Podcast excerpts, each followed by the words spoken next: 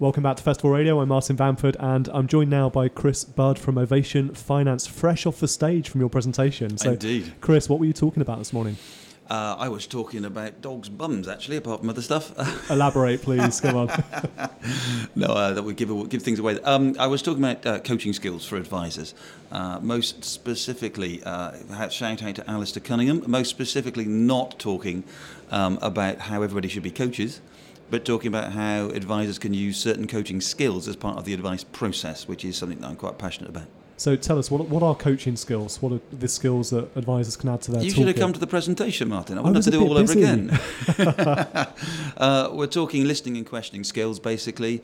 Um, which we did a little little trick, um, which I won't reveal because again I hope to do it again. Mm. But everybody, I think advisors, we think we're pretty good at listening.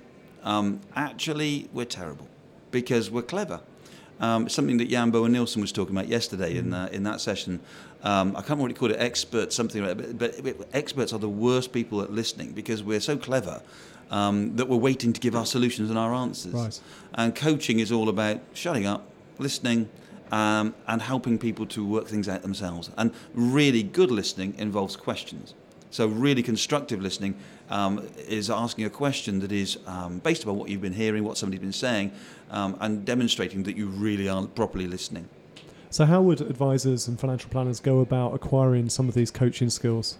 So there's a couple of different things to do. Um, one of them is a game that I, a challenge that I have put to everybody in the audience today, and I would issue it to everybody at the conference. Okay, um, and that challenge is to see how long you can keep a conversation going with my three rules. Okay, if you obey these three rules, then you will become an instant coach, right? And they are I've got to make sure I remember them there. Number one, uh, you're only allowed to ask questions. Okay. Number two, you're not allowed to mention yourself.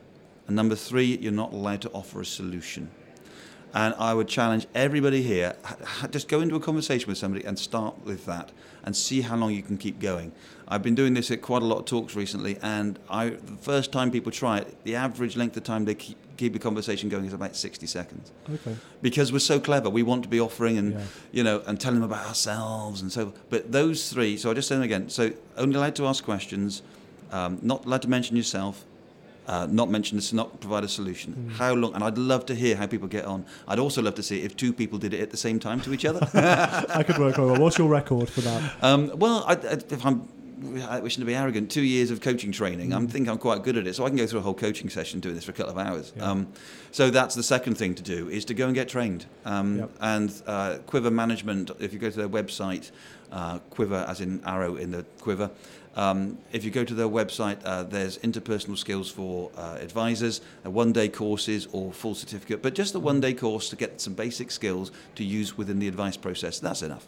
Fantastic. Chris, where can we find out more about you online? I know you're on Twitter. Yeah, at Ovation Chris. Um, and then uh, the Financial Wellbeing podcast is a pretty good place to go, it I is, guess. Yeah. Um, and then go and buy the book. We just, uh, I had bought 20 copies of the book uh, with me. Um, and um, I could work out how to charge people. So we've got an online place that you can go and just giving account for the Penny Brohn charity that all the proceeds go to. So I just said take one, and they went yeah. within 10 seconds, which is great. So if anybody else wants a copy of the book, you can either go to Penny Brohn, Penny uh, P E N Y B R O H N. And they have the book for sale there, or it's all on Amazon. My novels are on Amazon, so you can go there. Fantastic. Chris, thanks for your time. Thanks, Martin.